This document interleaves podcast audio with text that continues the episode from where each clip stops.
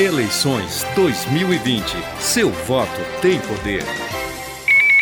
O candidato a prefeito de Macapá, no Amapá, Josiel Dudem, largou na frente na apuração dos votos da eleição na capital amapaense. Ele está com 34% dos votos apurados, enquanto o CAP do PSB mantém a disputa equilibrada, em segundo lugar, com 29%. Até o momento, 4,5% das urnas já foram apuradas.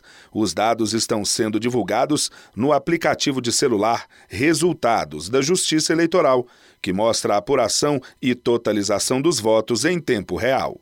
Do TSE, Fábio Ruas. Eleições 2020. Seu voto tem poder.